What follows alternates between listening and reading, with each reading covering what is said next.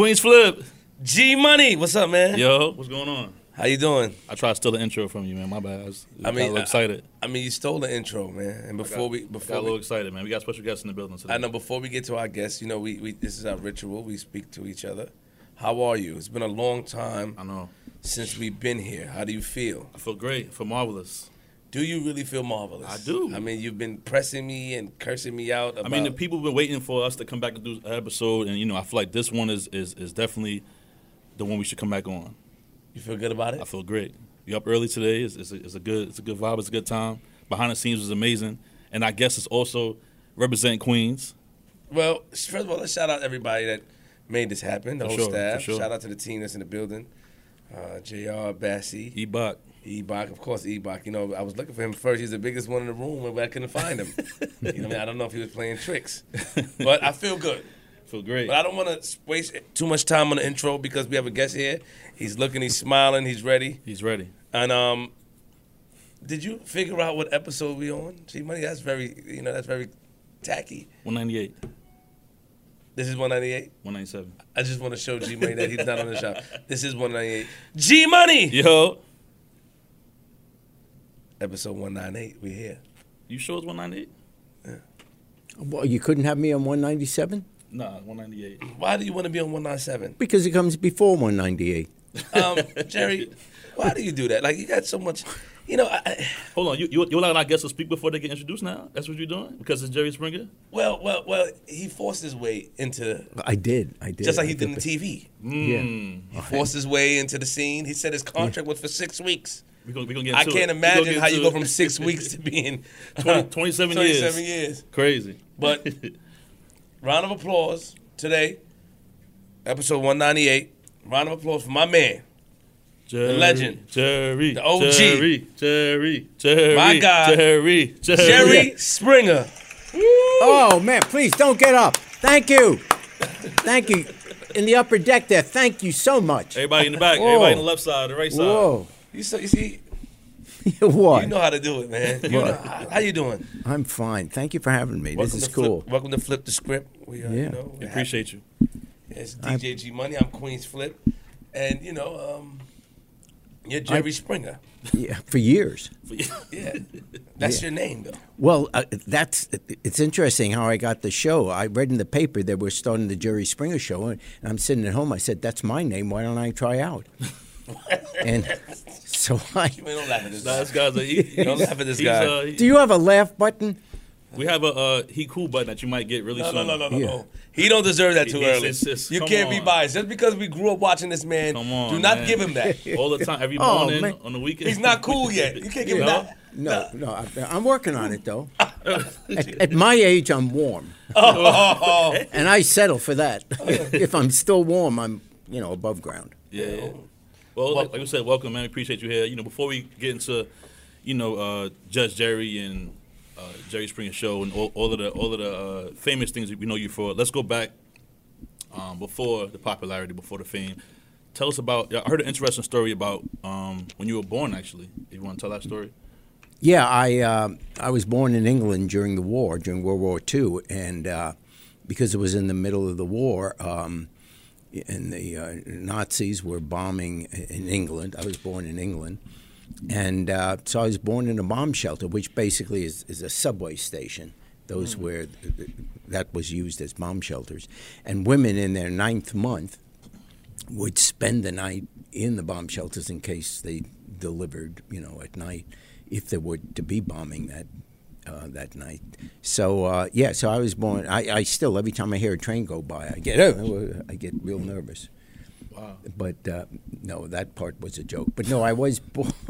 We hit the laugh button for gosh sake. Jerry, Jerry. First of all, So- you're talking about something serious. Do not do that. I- this is something very was serious. we're talking about. Okay. Okay, now I'm serious. I'll be dead All right. Okay, so I was born in England, uh, and I'm very serious. Um, most of my family, and this is serious, was um, exterminated in the concentration camps of Nazi Germany. My mom and dad uh, survived, got out of Germany two weeks before Hitler went into Poland to start World War II. And they got to England, and uh, my sister was born the next month, and a few years later during the war, I was born. So I I come here to America as an immigrant. I came here when I was five, and uh, you know the whole coming to America story, going by the Statue of Liberty, and um, settled in New York. In fact, I left England when I found out I couldn't be king. I was really bit. Oh my! No, no. Okay, I said I'd be serious. Stop it! Hey, yeah. What's wrong with? Don't play that. No, this. What was No. that? Was that that? That's a, like the bell. You know the bell. oh You yeah, start this? fighting. Yeah. ding ding ding ding. You started that, didn't you? Yeah. uh, well, our, our producer started it. I didn't. So, so let me ask you a question. Yeah. Um, do you have any memory from that time as a child um, in England? I don't know where did Yeah. you after you. Do you have any memory during that time? I do. Well, Scary fir- it was. Well, um, you have memories of being five years old. You know, you probably have memories of going to the first grade, for example. Yeah, so I have some memories. I remember my friends in England at the time. What I remember about the voyage over to America, uh, my parents bought four tickets on the Queen Mary, and they were determined to come to America because they had lived through two world wars. They had lived through the First World War and now the second lost their family. So they just thought staying in Europe would be nothing but, you know, danger. So they were determined to come to America. The whole bit going by the Statue of Liberty, these. What I remember of coming to America, we were on the Queen Mary. Remember, I'm five years old, and to be on the Queen Mary, which at the time was, I think, the largest uh, ocean liner in the world, it was like on a ship that big. It, it you know, it was. The, that ship, by the way, is now in um, Long Beach, California. It's a hotel, but it's it's just enormous and beautiful. And at that time, I'd never seen elevators before, and so being on an elevator, I remember the journey was just great. We come into the New York harbor five days later, and all I remember of it, and it, part of it is what my mom told me, is my I was taking a nap and my mom woke me up and said, Gerald, you know, come up on deck. And this was January um, 24th, 1949, so it was freezing in New York. And there were 2,000 people that got on the top deck of the Queen Mary as we sailed past the Statue of Liberty. And what I remember to this day only is that it was freezing cold and I was scared because there were 2,000 people there and nobody said a word. As the ship sailed past the Statue of Liberty, it was just silence. I didn't know what that meant. My mom told me in later years that I'd ask her, What are we looking at? What does it mean? And she said, answered me in the German she spoke. She didn't, they didn't speak much English yet. And um, when I said, What does it mean? And she said, Ein Tag alles. One day it'll mean everything. And I'm living proof that the American dream can work. Not that it definitely works, it can work. And obviously, the odds are much better if you're white, but it can work because my family went from, in one generation, from extermination to this ridiculously privileged life I live today uh, because I do a stupid show. And that, I mean, all things are possible in, in this country. So they really lived the dream.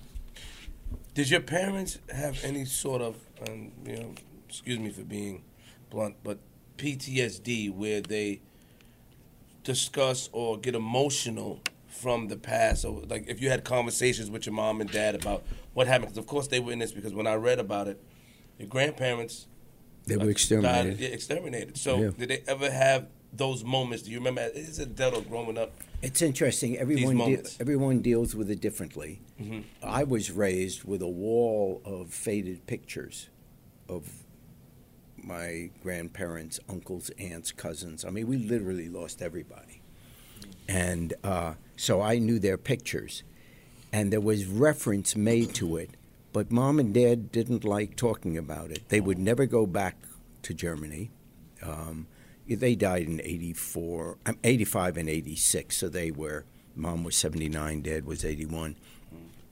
So um, they they wouldn't in fact, they wouldn't they didn't go and see the Sound of Music because it had the Nazis in it, you know. In the in other words, they were it was just something they didn't want it. They suppressed it. It probably wasn't out sight, healthy. Out of mind? Was it out of sight, out of mind? I guess, but they were on a campaign to.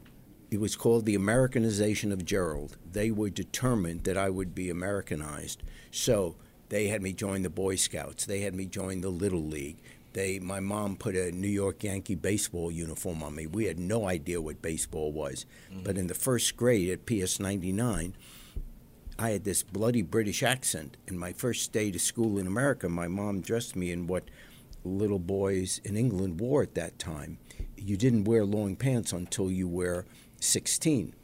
So my first day to school in America, I had my blue shorts, a jacket, a bow tie, a beret, and knee socks, and the kids beat the crap out of me.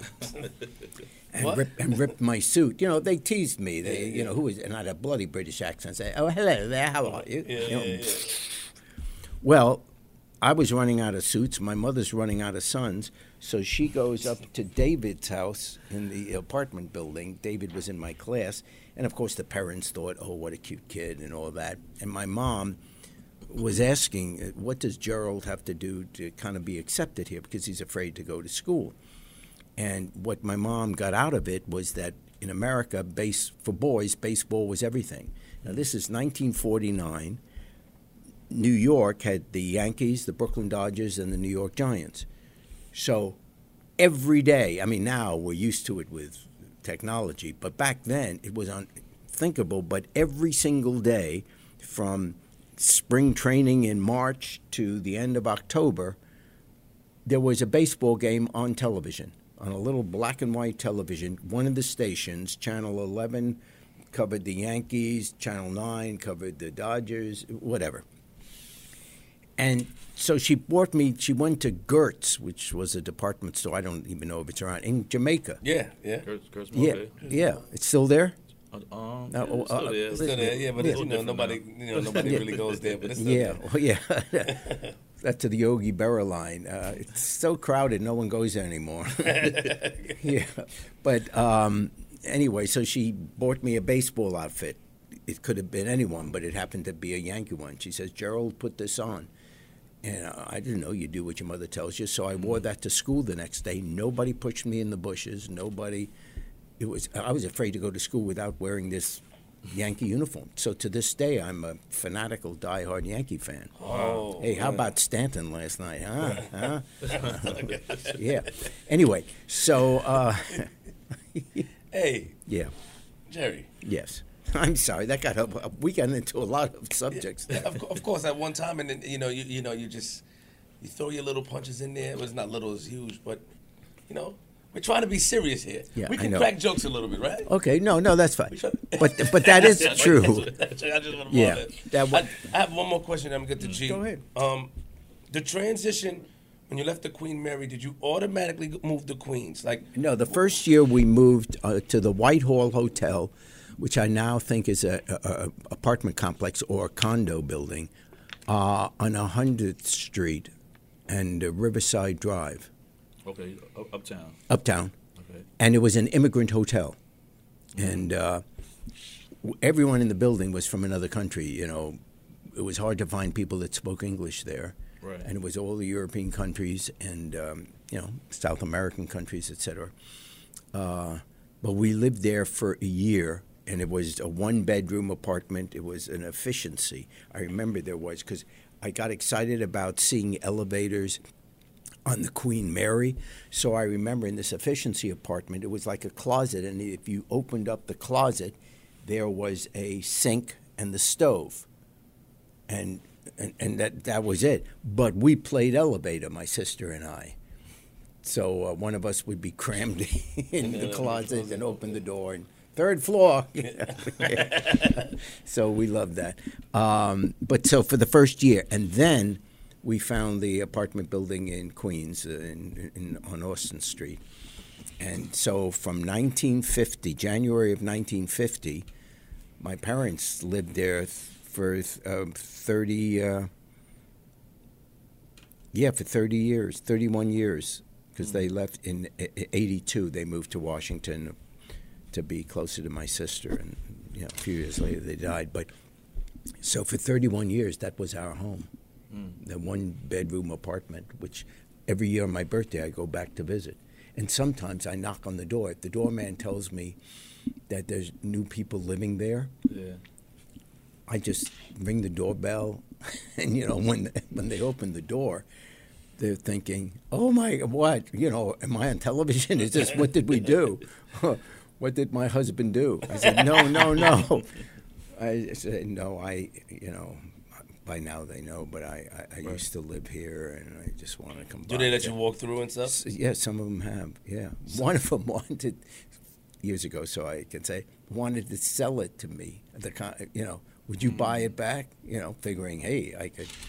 And I actually thought about it for you know a day or two. Mickey and my wife and I we talked about it, just to Just to have. yeah, just to What have you gonna 'cause do such it? great memory, just great memory. Well, I had wax figures of my family. I, I put them there, sitting, sitting on the chairs, and then there'd be a row. People would walk in. Oh, that's his mom. That's his Man, dad. that's And there's little Gerald with my short pants and my bow tie. And your, and your socks. My- yeah. Oh, oh. So what what made you not do it? What made you not? Your wife said, "Nah." Well, because in the end, it's fun to talk about, but what am I doing with the plate? Exactly. Yeah. Exactly. Yeah, Exactly. so it makes no sense. But uh, I am a firm believer in, in roots, in don't forget where you came from. and that's and I, I, I really concentrate on that. And, uh, you know, I'm a schlub that got lucky. And that's God's truth. So I don't So- pretend, you know, because there's a show with my name on it. That's diddly. You know, I appreciate that too. There's, there's so many celebrities out here and, and people in you know in position that take advantage of that. You know, so I definitely appreciate meeting people who are humble like you and just down to earth. And What keeps me humble is a mirror. oh my God. I look in that mirror and, you know, how cocky are you going to get? yeah, really. Do you not see? Oh my God. So so the, What in the world? Oh, give me a second. So what goes on next now, uh, Jerry? Uh, you you you're uh, back in you in New York now. yeah, and um, I'm you doing the- Judge Jerry. Uh, well, no, no. oh, not yet, sorry. Not We yet, not still- yet, we still yeah. oh, oh, oh, I thought you asked We him want what I'm doing here Oh, today. no, no, Yeah. No, no, no, no. So we don't. mom bought your baseball jersey, so you Yeah. you, you could fit in now. Yeah. You started playing baseball, or Yes, uh, I would. I love it, and I love it to this day. And now I'm living through my grandson, who has talent. Uh, I just was never very good, but I loved it, and realizing fairly early that I was never going to be that good. Um, I uh, we had a little black and white television set. It was an RCA Victor television set, and I would watch all the games and turn the sound off. And my folks bought me this little um, spool tape recorders they had. And so I would announce all the Yankee games. Hmm. I know those tapes got thrown out when I went away to college, but it was, you know, I was like 10 years old, 11 years old. And it'd be, Hello there, everybody. Gerald Springer, New York Yankee baseball. And I would do the sounds. Mickey Mantle coming to the bat. There's a long drive to deep right field. Back go. It's gone. You, you did that And time. I did the whole thing. And my parents thought I was crazy. Well, they knew I was crazy. but they would walk into the room, and Gerald still announcing, and I did the whole game. that's I got And you at, huh? wonder why I'm like the way I am. That's where I got started. Did at, you though. not see it coming? yeah. Uh, we didn't see it coming. But that no. that is what I, you know, the first thing I, you know, other than being a fireman, and when you were a little kid, what I wanted to be when I grew up was a, a a sports announcer. Announcer. Yeah. Um, Until I got old enough to, then I wanted to just be in politics. But I, in terms, the only thing that ever had to do with sportscasting. Oh, one more story about that. I am the only person, the only PA announcer that was ever kicked out of a game. Russell Sage Junior High, Oh man, talk about it. 1957. Uh, I- wasn't good enough to be on the basketball team, so I went to Mr. Hyde, who was the coach of the team, and I said, Could I be? They didn't have the announcing, but could I be the PA announcer? So he said, "Sure, Gerald." So the games, because it was junior high, were played in the afternoon in the high school gym. Now I don't know if the gyms are the same, but back then, it's like being in a Greyhound bus station. The PA announcer, the, the acoustics were horrible. Mm. I mean, just it's horrible. It's different now. Yeah. Now, as you probably know, a PA announcer at a sp- basketball game is only supposed to announce the lineups and if there's a foul, mm-hmm. if there's a substitution. But that wasn't good enough for me. I wanted to do the play-by-play. I didn't tell him that. yeah. So I say, "Hello there, everybody. Jerry Gerald. I was always Gerald. Uh, Gerald Springer here. Russell Sage Junior High basketball. Okay, Lieberman with the ball over to Imberman. Imberman to Wahoftik. Jump shot tickles the twine. There's a whistle. Mr. Sirota, who was who was the referee, blows the whistle. There's a whistle, and the referee, Mr. Sirota, who blew the whistle, starts walking over to the table where I'm sitting. And he says, Gerald, stop it. Because the kids are going, oh, stop. They're screaming, you know, because it's just noise. And you're you're not supposed to do playback. Just stop it. Okay. And then the kids, of course, go, "Ooh," like I was in trouble. They love it. the game continues. For a while, I'm behaving. But then after a while, I just Can't help. I can't help myself. So they're fighting for the ball. It, it, it looks like he's out of bounds. No, it was saved by Wahoftik. Wahoftik to Lieberman over. I'm remembering these names because they were on the team. And uh, oh, there's another whistle. Mr. Sirota walks to the table and says, Gerald, you're out of here.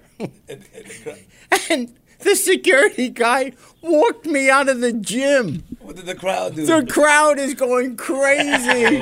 Oh, 20 years later, 25 years later, I'm at a high school reunion. And some of the kids in the high school reunion, they also went to uh, Russell Sage Junior High. And one of them came up to me and said, Weren't you the, the announcer that got kicked out of the game? When does a PA announcer ever get tossed? well, you're the first. Yeah. Round of applause one time for my man. First. Really? It was, He's the first who did it, man. yeah. He's like Soldier Boy. So, so when when you when you um you go to high school in Queens, and what was your high school experience like? Was it bad? Was it good? It was good, but I was virtually totally unknown. Um, I mean, there there was nothing back then that indicated what I would be when I grew up, even occupation, nothing. I had my four friends who lived in the same building that I lived in, Kew Gardens. We all were the same age. We all lived in that apartment house. And every year from first grade through senior in high school, we were we went to school together. So those were my friends. But no one at the 20th reunion of Forest Hills High School remembered me or knew me. They knew there was this guy who became, who at the time I was mayor of Cincinnati, who became mayor, but they couldn't place. No one, you know, when they would hear or read or something, an article about me going to Forest Hills High School, no one kind of remembered me there. And, uh, and then your, but you had to put your picture on, you know, of what you looked like in high school, which wasn't any better than I look now. So, did you have any girls? Was there any girls in high school? Son? I never had a date in high school. Never? Never. But it, back then, it wasn't that uh, unnatural. Okay. Okay. It, it, honestly, it was a, a different time. Uh, and, and and there were a lot of guys more social than I was, but I was I was very short, and um, I had I had a my family talked me into it, and my friend said you got to get a date for the senior prom. And I'm not going to mention the girl's name, um, but I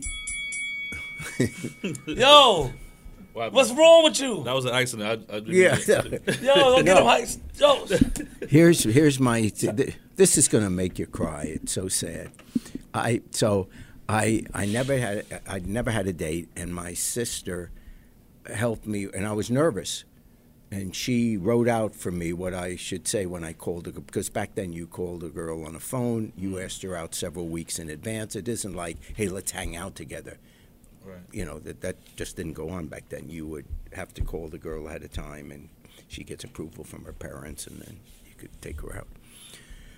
So now, when I called her up, oh, and I called this particular girl up because it wasn't my proudest moment, but I figured she never had a date either. It was that, it wasn't like I was trying to find a because I was trying to find someone that wouldn't reject me. Okay, yo, G Money, what you doing? now Jerry. okay, so I called. trying to go with the? So I called her Oh up. no. So, so I, Evelyn, my sister, wrote out what I should say. So I called. Back then, we had party lines. In other words, you picked up the phone, and there could be someone else who you don't know, you know, um, that had the same line you had, and you had to make sure no one was on the phone, and then you would call. And if you picked it up and someone was on the phone, there was an honor code. If someone else was talking, you put the phone down. You didn't listen in. And people were really good about that because that was the culture at the time. So no one was on. So I dial the parent answer and I say, uh, "This is Gerald Springer. May I please speak with blank?" It says, um, uh, "Who are you?" Well, I'm in her, the class with. Uh, one moment, and the girl comes to home because apparently she had. And then I start with what Evelyn, my sister, wrote out for me. What I didn't count on is that she would talk too because every time she talked, I lost my place. Oh. And where do I pick it up? So I always went back to the beginning. so she would say something, and oh, I lost my place. I say, "Hi, my, this is Gerald Springer." She finally said, "I know that. You keep saying that." So, so then I asked, "Okay." Oh. She said she'd go. Yeah, whew, I'm sweating. Okay, now my parents they go and we rent a tuxedo. This is going to be big. Mm-hmm. You got to get her a corsage, the whole bit. The day before, I'm still ticked about it. The day before the senior prom, she calls and says, "Gerald, yeah, I'm not feeling well." Mm. Well, how do you know how you're going to feel tomorrow? Right? Right. You know, it wasn't COVID back then. Oh. It was. Stop. she could have had a cold. You know, you'll feel better Yeah, let me hear where this goes. Well, it, well, Oh it went. She broke the date. I had a tuxedo, and here's the most loving and pathetic part. Mom and Dad took me to the Turnpike restaurant on Queens Boulevard. I don't know if it's still there. Mm. Maybe. But the Turnpike restaurant. So the night of my prom, Mom's to the left of me. I'm in my tuxedo. Dad's to the right of me, and I'm having meatloaf in the Turnpike restaurant, and I'm wearing my tuxedo. That was my senior prom. You didn't go. Wow. I went with mom and dad. I, you couldn't go if you didn't have a date. I mean, you, uh, you felt, uh, you know, I, I wasn't going to go and have to explain to everyone how my date was. Uh, You don't have any other up. friends or female friends you could have asked or you know, relatives you could have went with just to kind of play a date for the night? Uh, he wasn't I- thinking uh, that. I wasn't thinking that. I mean, Right. because that would be even an admission to relatives. So hold on. So hold on. So so this is why you still feel away about this, huh? Don't you? oh, I'm. That's oh. why you. Didn't say, that's why you didn't Yeah, say. but here's what I'm you Didn't say her name. You still feel away. Yeah, yeah. Well, I don't want. Um, but here's the thing. Here's the thing. Can you imagine? She's sitting, maybe. Well, I, I do hope she's still alive. I mean, at my age, you know, there are a Yeah. bunch that aren't anymore. But let's assume she's healthy and she's alive. At some point, she's probably sitting at home, mm-hmm. going through the television and saying, oh, she's going crazy. She, she she's losing. "I it right could have been rolling in the money, rolling in the green." Stop. stop it man. now. Stop that. Wait, so I have a question. G Money, stop. Did she did she go to the prom though? No. That's what I asked. Yeah. She she didn't she didn't go. So she really was sick. She was on. Well, oh, I don't know that she was sick. I uh-huh. think she got nervous, like I got. I was nervous. I mean, she was. You know, neither of us were. You know, and look, she could have had a beautiful life, been very happily married with children. Jerry, I mean, I have no go, idea. Jerry. Jerry, you gotta I let mean, that I go. have no idea. Jerry, you gotta let I that gotta go. let it go. I still see it. Can you get me counseling? No, it bothers you. You moved on. I see your your, your, your ring. You're you're married. You gotta Oh, let that yeah, go, man. Let yeah. that go, Jerry. She didn't mean to. She No, got nervous. I understand that. Now I, think that you might think you might have thought that she still went to the prom. No, I, I honestly that never crossed my mind. It crossed your mind now. That. I'll tell you what her name was. No, no. I'll tell you where she lives. So so okay. After high school, graduate, college. How do you choose college? How does that happen? How did the whole college experience happen? Well, uh, it was always assumed, and my parents, which was a great decision. I was obviously young. I was 17, immature, unworldly, and they thought part of the growing up, part of the Americanization, I have to go away to college. Uh, Forest Hills High School had 5,200 students in it, in just three grades sophomore, junior, and senior. Wow. And in fact, it, it may still be the case, I don't know, but the high school was divided into three classes, mm-hmm. into three schools sophomores, juniors, and seniors. Mm-hmm. And the times that you went to school were different. If you were a senior, you went from 8 to 12. So you could have an afternoon job or whatever. If you were a junior, I think you went from 9 to 2. And if you were a sophomore, you went from 12 to 5. I guess that's to handle the traffic of in and out. But anyway, so the school was packed. I tell you that story. There were 1,201 in our senior class. And back then, 90% of the kids from Forest Hills High School went, away, went to college. So they, the counselor's office had to handle all your applications. Because there were so many students, they said, we will handle five college applications for each student, no more than five. So I had to pick five colleges. My parents wanted me to go away, so I picked one from every part of the country. Uh, I picked uh, USC, um, uh, Cornell, Tulane in New Orleans, and uh, I think Wisconsin, whatever. Anyway, and I was accepted. But I chose uh, Tulane in New Orleans because by the time I was in high school, I became very active in the civil rights movement. So I was your long haired hippie, and I was marching and protesting, etc. And I wanted to be a part of that whole movement and be in the South because at least then that's where the major battle was with all the Jim Crow laws. Nothing I'm telling you, you don't know. So, uh, so that was a very easy decision to me. I wanted to go south, and sure enough, um, I started Tulane in, in um, September of uh, 60 years ago, September of 61. And uh, that was the year they it started to integrate the uh, uh, the high schools in New Orleans, and right away down there, standing outside protesting, you know, I mean, because there were people protesting the integration, we were there to support um, the, the the children entering the school now. So uh, that's why I, I chose Tulane, and, and uh, the whole thing was a great experience, not just for the politics, but Tulane was a wonderful school, but also was New Orleans. You know, I mean, if you're going to college, you know, you didn't have to figure out what you were going to do in the evening. you know, Exactly. yeah, my parents wanted to know if I was taking French, and I said, for a quarter, I went to the French quarter. Yeah, So, so, so yeah. First quarter I took was Jerry. the first quarter I took French. The French quarter. Crazy, right? You know you crazy, right? Jerry's a wild guy. Yeah, you.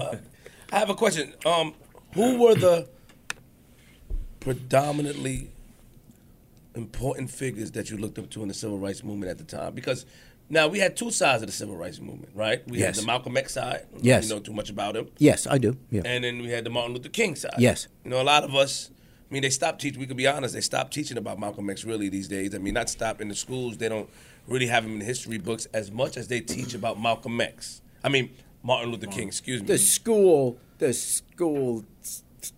I mean, the fights that's going on now with critical race theory, the the, the whole concept of denying, certainly denied my generation and denying people today, um, Black history, and basically giving us a scrubbed white version of American history, which is inaccurate. That's the problem. I mean, you know, beyond feeling, we're not learning what our history was about.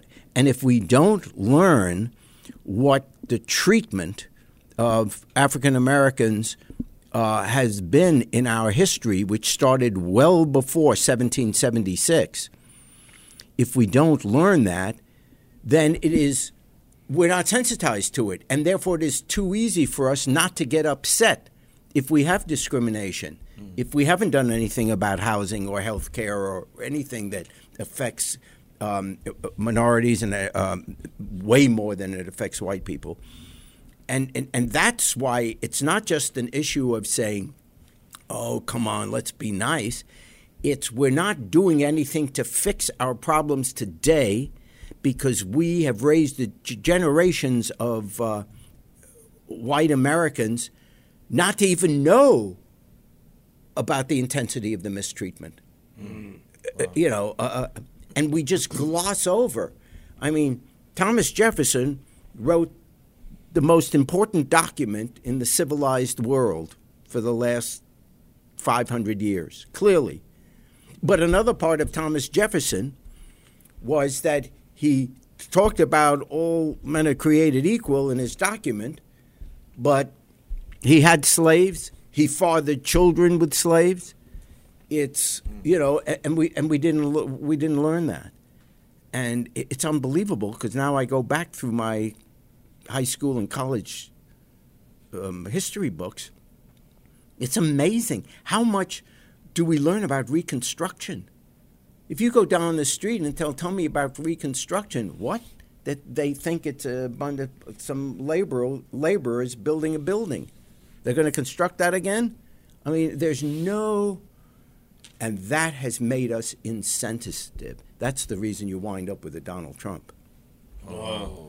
Ooh, So touch before- the nerve. Before we, before we get into that, so I, I, I, I have a question. I have a question. So you wasn't cool with him? Hold on, hold on, that. You, you never met him before? Oh yeah, I, Okay, hold on, hold on, Jerry. We, can, we can't be biased. I'm Mr. Bias.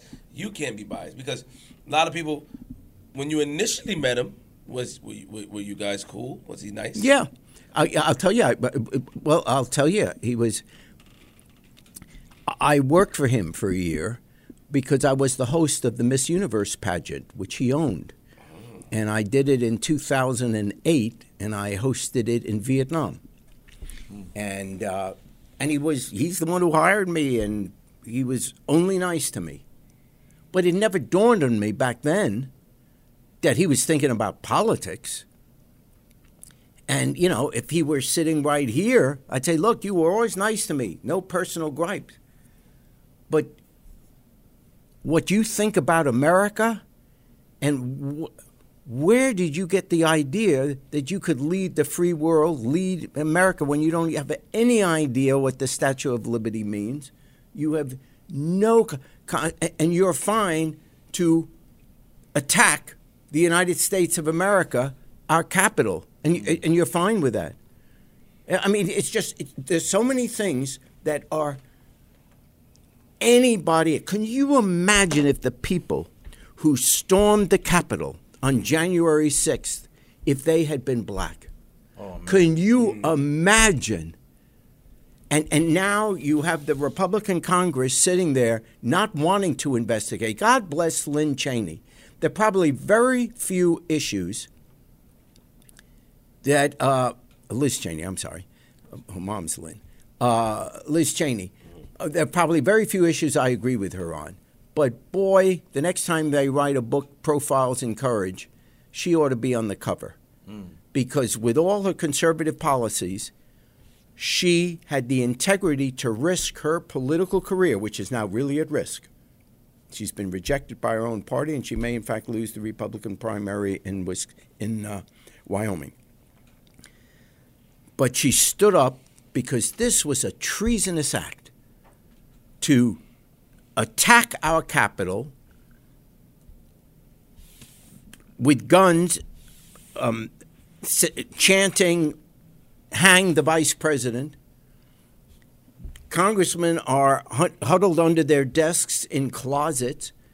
This was an assault on the United States of America and on the free election of our leader, of our president. And we just say, oh, that's politics. That's politics. We've gone to war over things like that. Yeah. And then he last week, when they take down the statue of uh, of, uh, of Robert E. Lee in uh, Virginia, Richmond, Virginia, he says it's, it's disgusting that they took down the statue. He was a hero. No, he he was a traitor. It was treasonous what Lee did. He attacked the United States of America and resulted in thousands of Americans being killed. He had war against the United States of America, and we honor these people. I, oh, I'm, I don't want. Yeah, But let me ask a question real quick, and uh, excuse me for being devil's advocate, uh, but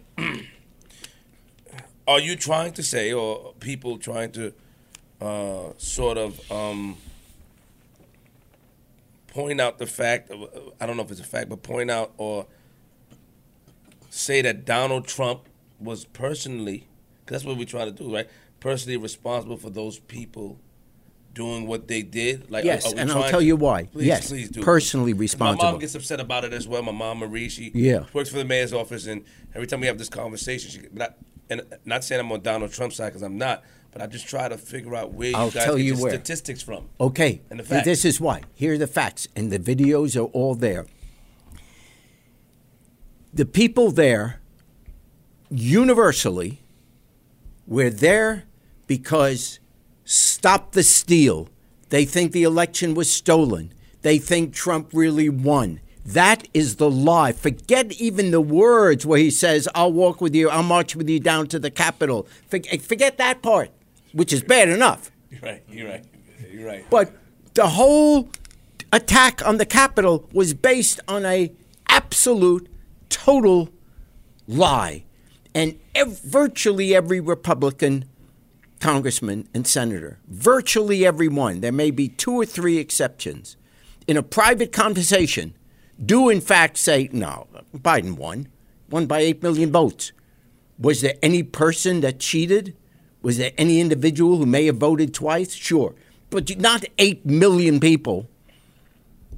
And there's a paper ballot for every one of those machines. All of that is a total, they call it the big lie, a total fabrication. And that is what has ripped this country apart. Respect. He still hasn't conceded. If he could have, he was browbeaten in the taped phone calls trying to get the executives, the secretaries of state, the governors of a few of these states, from Arizona to Pennsylvania to the five states, Wisconsin, whatever, trying to get them to call the election off, call for a re- rerun, just say that I really won. What proof, more proof do you need? It's clear. If Donald Trump wasn't saying those things, if he would have simply said, I tried really hard, I'm proud of my record, I don't know what he's proud of, but let's say he, he could say he's a politician, I'm proud of what I did, whatever. Let him say all that. But then you lost the election and do as every single president has done in our whole history. When the election is over, you concede, you congratulate, you show up at the inauguration of your uh, successor, and the free the peaceful transfer of power is what makes us a democracy. Yeah, if you want to be a third world country of, of, of, of, in terms of your politics, not poverty, in terms of your politics, mm-hmm. you know, they shoot the the opposition party. You know, they kill each other, and and, and, and here Trump is trying to get such anger going in this country. I see what you're saying. Yeah, that's But, but, but how do you feel when people say that they prefer to deal with Donald Trump than Biden because Trump was so outspoken on how he felt? He was so outspoken. He said it's a. Wonderful. What in, what dictator isn't outspoken? Shall we cheer for Mussolini because he was outspoken? You see, you got, I can't- play mine. I can't play mine tennis with you. See, you have you Yeah. have the comebacks. I yeah, forgot, it's my backhand. Yeah, yeah, yeah, yeah. I can't play mine tennis. Well, you're right. Yeah, I mean, but you know, I mean that that is. I know people say that, but that is nonsense. But People was that hate. Jay, but well, yes, but people that are hate are outspoken. because he wouldn't follow the prompt. people that use the N word are outspoken, oh, right? Come on, Jerry, you went. Oh, No, I know, but that's the Oh, truth. no. That's Can't talk about outspoken. There's, there's no closet over here, Flip. Man, you know the facts. Ain't no Jerry, closet. Let me go ahead. There, do something, man. Ain't no, ain't no closet. You gotta put it Jerry, back you gonna do me there. like that? No, but I'm saying that's the do- point. How you gonna bring the facts like that, Jerry? Well, because it's a good one. now. No, it's good. How you gonna reverse that on me? See? Uh, how am I gonna, how am I going to reverse You it? You just reversed it on me. I thought I had you in the ropes. Yeah, but that's rope a dope. It, I'm pulling an Ali. It's Yeah. the 15th round. You oh. think you got me, and all of a sudden, boom. You're right. People that say you're right. You're all right. Yeah, people, th- this business about he speaks his mind. Fine. But you, your mind is horrible. What you're saying is horrible. You don't get points for that. Every dictator in the world is outspoken. And they shoot you if you don't agree. Or they try to ruin your career, or they try to destroy you, or they fire you, or the, I, I, you don't get points for being outspoken. Hmm. That's like just saying, I like your accent. You know, it's a, it's a trait. And it's a trait being outspoken. It's not a sign of courage. If you're outspoken against on the side of justice, I'll admire you. But it's what you're outspoken about. It's like saying you speak the English language. I gotta admire the guy who speaks the English language. no, it's which words you choose to use. But why? Why do you? Why do you think that some people? Okay, got it. Why? Why, why do you guys think that some people, um, you know, uh, turn on Trump? Meaning, like they met him. I mean, the face value people that knew him that he was Yeah. nice to them. They they turn on him as well because are they is politics that strong in people's life where they could Values are. values? Are okay, got it. Yeah. And I got to admit, we could be friendly acquaintances. Not you, but, but let's just say Yeah. I'd never be a friend of yours. No, no, no. We uh, let's say a person I, and I've got people like that. There are people that are friendly acquaintances, and then I find out where they stand. Let's say on the subject of race, and I am purposely bringing this up because that is the the line I draw. And if you, because you think I'm one of you, I'm a wealthy white guy and I'm at a party, and there's some reference, some joke made about uh, black people, or they use the N word or whatever in a joke, whatever, there are two responses I can have. The one response, which sadly so many white people do when they're alone among whites, is they let it pass. They're not the ones that said it, you know they don't want to make a scene. So, ha, ha. But if I hear it in front of me, I'll say I'm not comfortable with that, and I walk away. And it's just because I'm really not, and I'm going to think less of that person. I mean, if I find someone has racist attitudes, uh, this is God's truth.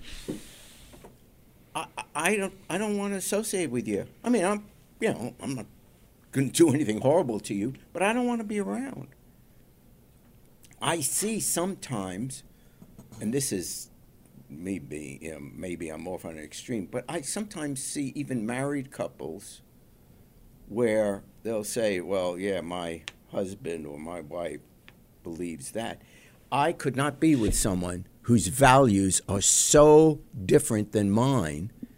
I'm not saying I'd go around and hate them, but I just, I, you know, values are important, and that's why people that could have hung around with Biden, uh, excuse me, with Trump, because you know maybe on a Friday night at the bar, you know, hey, he's one of the guys, kind of things, tells a few off-color jokes. But if it borders on racism, and now since I've become, I think most of us have become more sensitive about sexist jokes and stuff like that. that was an, that was an education process. Now all of a sudden, there's no excuse anymore for for being like that.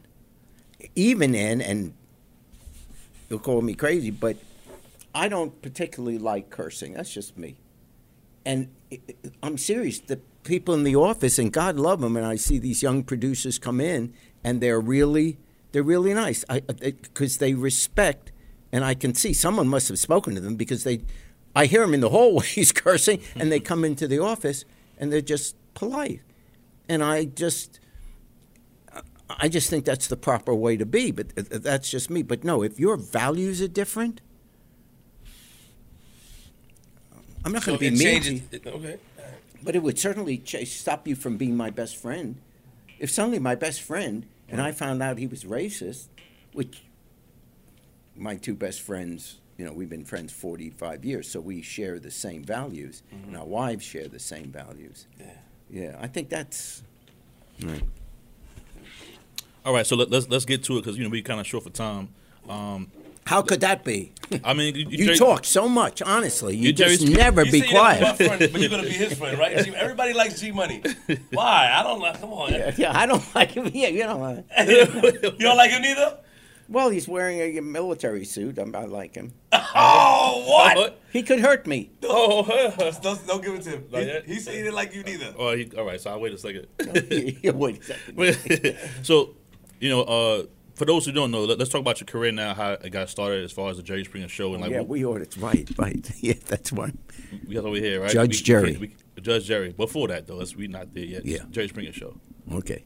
Let's talk Oh. about that and, and how that got uh, started. I was drinking, All right.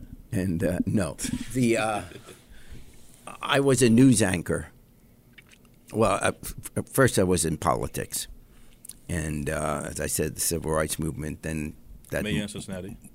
yeah, I was mayor of Cincinnati, and then after ten. For the record, for the record, to the people, because I know we don't usually do live. Sorry, Jerry, because they're watching live. We are not allowed to talk about certain things. So, and I'm Queen's Flip, so I'm going to say that we're not allowed. We have to respect the, the rules of the studio that we're in. We have to respect the rules. And I just wanted to say that to my audience. Yeah. You're not allowed to what? just talk about things. We're not allowed to to, to, to straddle the fences. You see, we, we we on our platform we go crazy and we, you know, but we just gotta respect where we at. We have to respect who you are because we, you know, we'll get down. We'll get down. I get down on you, but you're my man. I like you. Oh, thank you.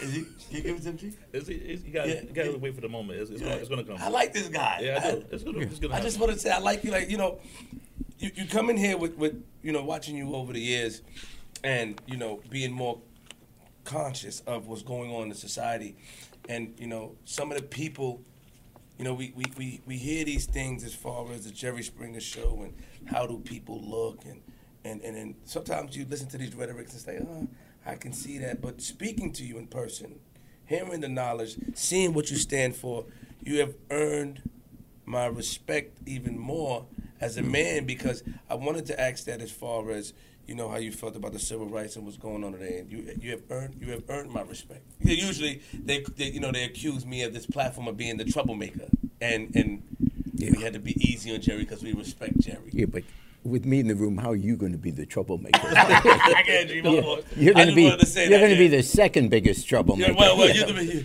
you take the crown. Yeah. Go for it, G.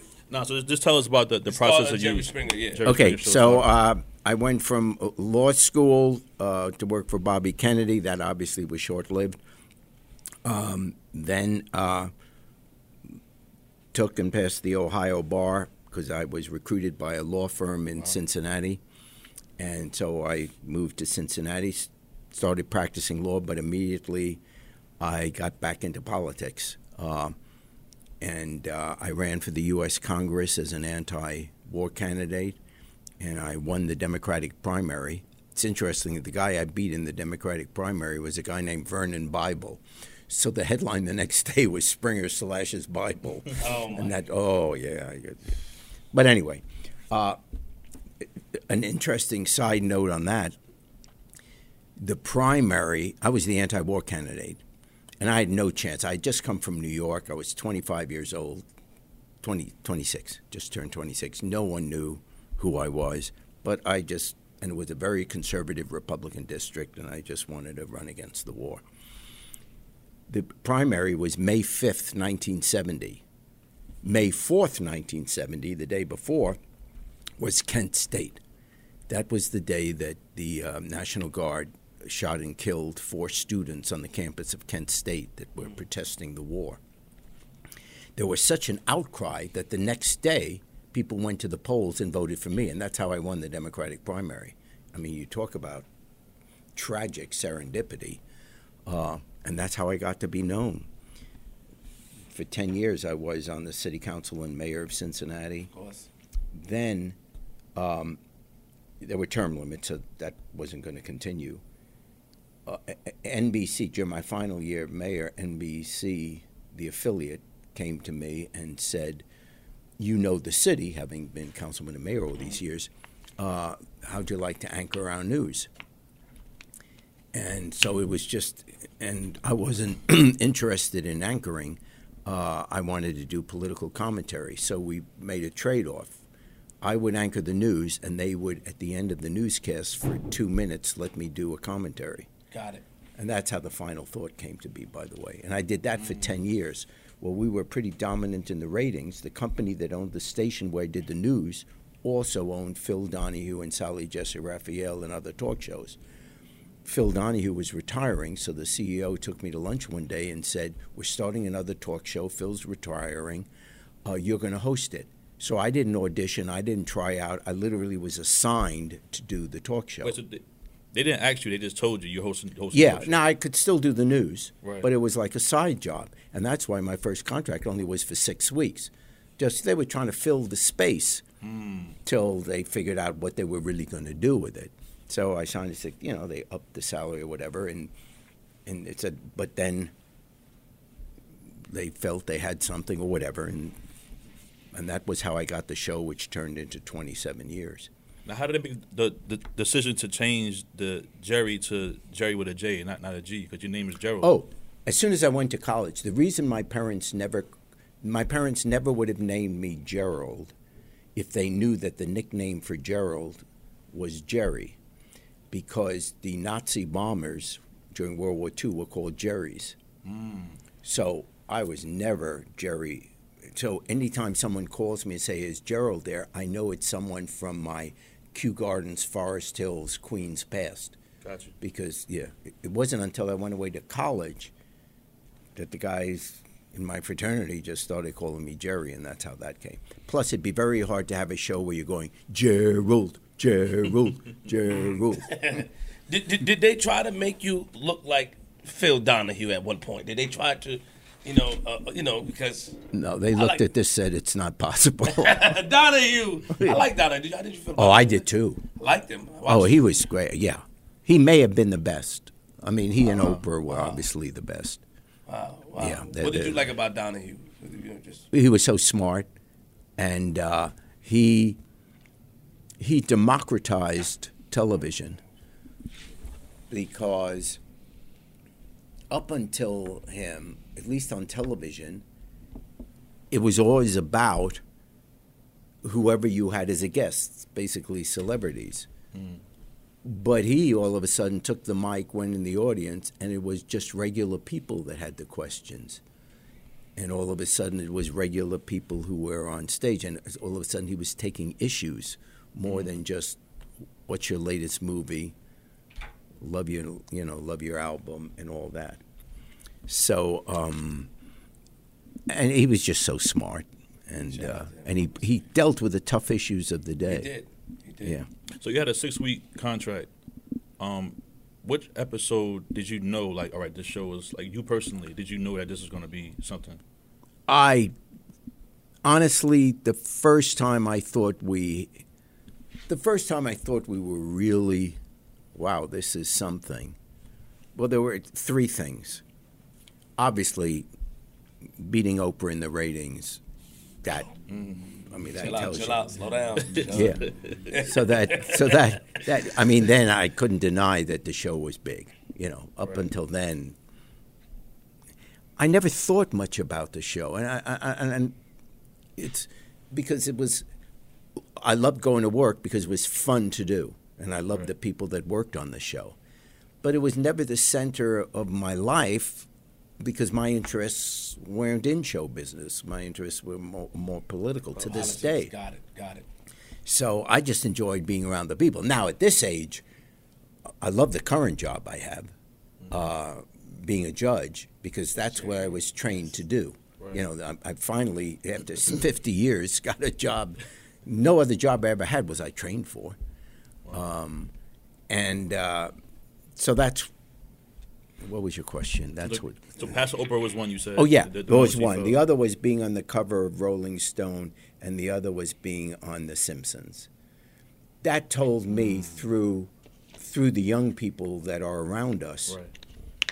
you know, in the show, and then my own daughter and whatever, that that that's kind of when I realized, at least for the younger generation, because at my age, I never really thought I was part of the younger generation. You know, I mean, I always thought I was a, because every other job I had, I'd wear a suit to work with a tie and all of that, and now all of a sudden, I'm where kids are mud, mud wrestling, you know, and so it was like, how did I get in this? Right. But I loved every moment of it, and and uh, you know, my friends have become the people that that, that I work with. I mean, What- it's it's a great group. When did you wrestle the bear? But before or after you started? When I was mayor, I wrestled the bear. Oh my God! You got knocked out. Yes. You trying to be slick. Victor Victor was the name of the bear. He was 550 pounds, Mm. and I was mayor, and they had come. Some charity came to me, and said, if you would wrestle the bear for every minute you stay in the ring with him, ten thousand dollars to this charity. I'm embarrassed to say I don't remember exactly what the charity was anymore, but I can say it's because I was knocked out. How could I remember? but uh, and this was in 1978 and the local TV stations for the first time had what we call live instant cam where you could have a news story on the you could go live from location on a uh, on the six o'clock news so the local stations were going to go live from the convention center in Cincinnati to cover the mayor wrestling the bear but when they asked me to do this, you know, we have the morning meeting where we go over schedule, and my they they asked me, and she went through the things, and I said, okay, I'll do it. It's crazy, but it was three months in the in the future, so you don't think about it. The day before, as I'm leaving the office, you know, we go over what my schedule is the next day being the mayor, and they said, "Oh yeah, at six o'clock you're wrestling a bear." I said, "What?" He said, "Don't you remember you said you would wrestle?" Oh man! And I said, "B- b- b- "Is it? You know, it's a scam, right? I'm not really going to be in the with a 550 pound bear.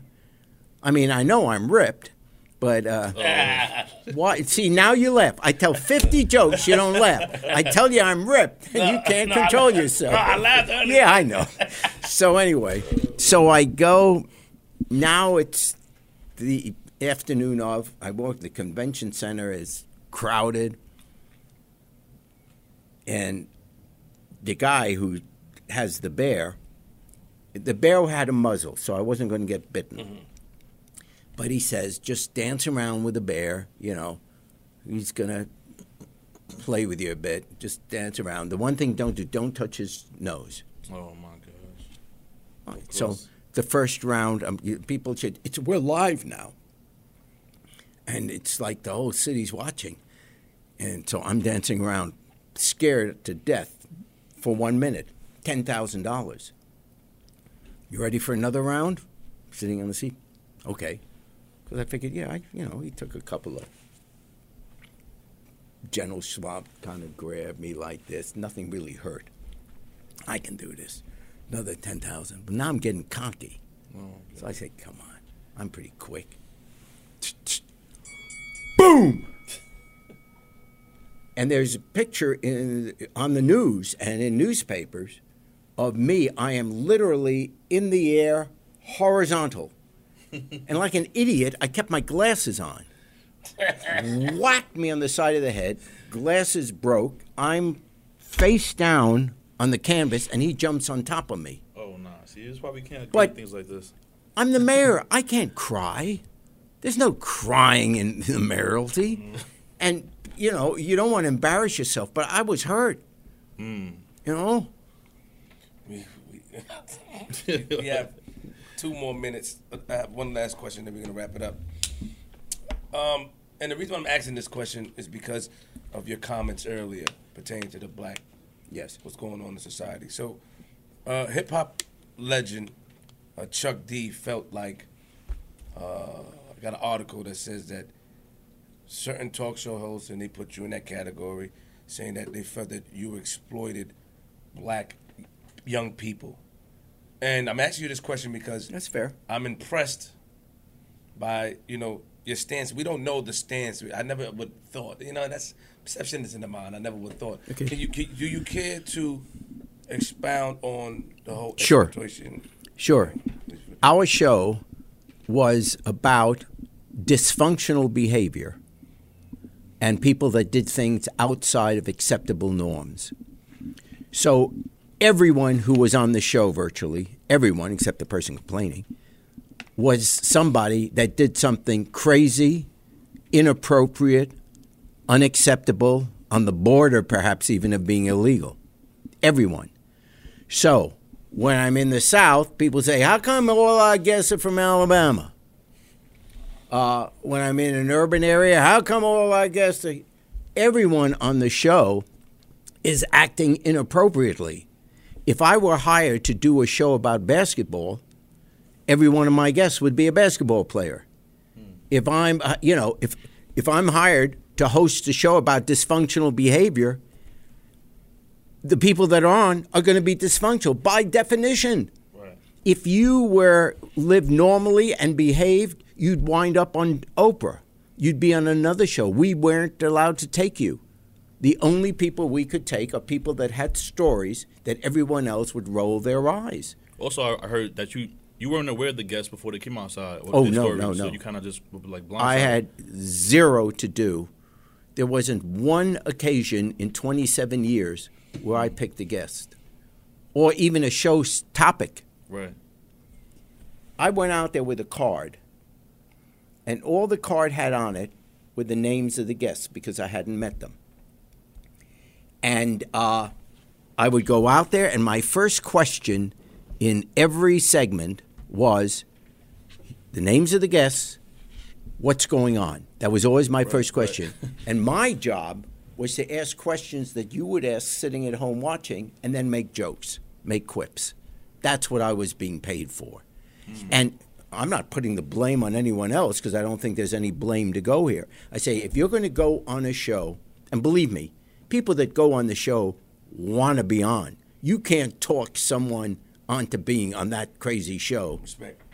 you know, uh, unless they really want it. So they want to be on there. Now, I, with my uh, upper middle class sensibilities in terms of income, would say, why would anyone go on a show and talk about their private life? Of course, that show is not, that point I just made is no longer relevant because we have social media. And what was ever on our show that isn't every single moment of the day on social media? People today are telling everything about their personal lives, showing pictures of themselves in all kinds of compromising positions. It just, you know, it, it, it's almost ludicrous now to complain about a, a TV show, or, or, you know, when people are on their phone saying, look at this. Appreciate that. Thank you for your answer. You're a good man. Am I? Yeah, yeah, yeah. You dress silly, but you're a good man. Hey, yo, hey, Jerry. I, got, uh, Oh, I, can't, nah, I, can't, G. I can't do it. That, that'd be, that'd be kind of because we're friends, right? G, I just- I G, don't do it. No, don't give it to him. Don't give it to him. No. The show was so much. G. I waited long enough. All right, man. go ahead. He cool, man. No, he's not cool, man. He's not cool. No. All right. Hey, yo, Jerry, man, we appreciate you having you up here, and I appreciate you answering that question. Well, sure. I'm very, you know, very good, and thanks to everybody for having us up here. This was great. This was a lot of fun for me. Round of applause, for my man Jerry Springer. Yes. Yo, it's Queens Flip, man. Jerry, sit down. We- we- Can we sign out properly, please? I know you in a rush. We had you here all day. I'm sorry. That's See, so you so used to standing up, Jerry. Come on, man. We been, yo, this is Queens Flip. We want to sign out. We want to thank everybody. Shout out to TikTok that's watching. Shout out to everybody's here, man. Los, Carlos, Mike, Yes. um, Eric, everybody that made this happen. NBC, Mr. Springer, G Money, Bassy. Yes, My yeah. son, my Queens Flip Jr., E-Bach. Shout out to. Queens, man. Shout out to Queens Shout out one to Queens in time. the building. Yes. Yeah. And you know, um, remember, lock your doors, close your windows, close your blinds, open your blinds. And if you see a man like Jerry on your lawn, put it away. He doesn't mean no harm. Let him in. He'll talk to you all night long. I'm from Queens. all right. Great.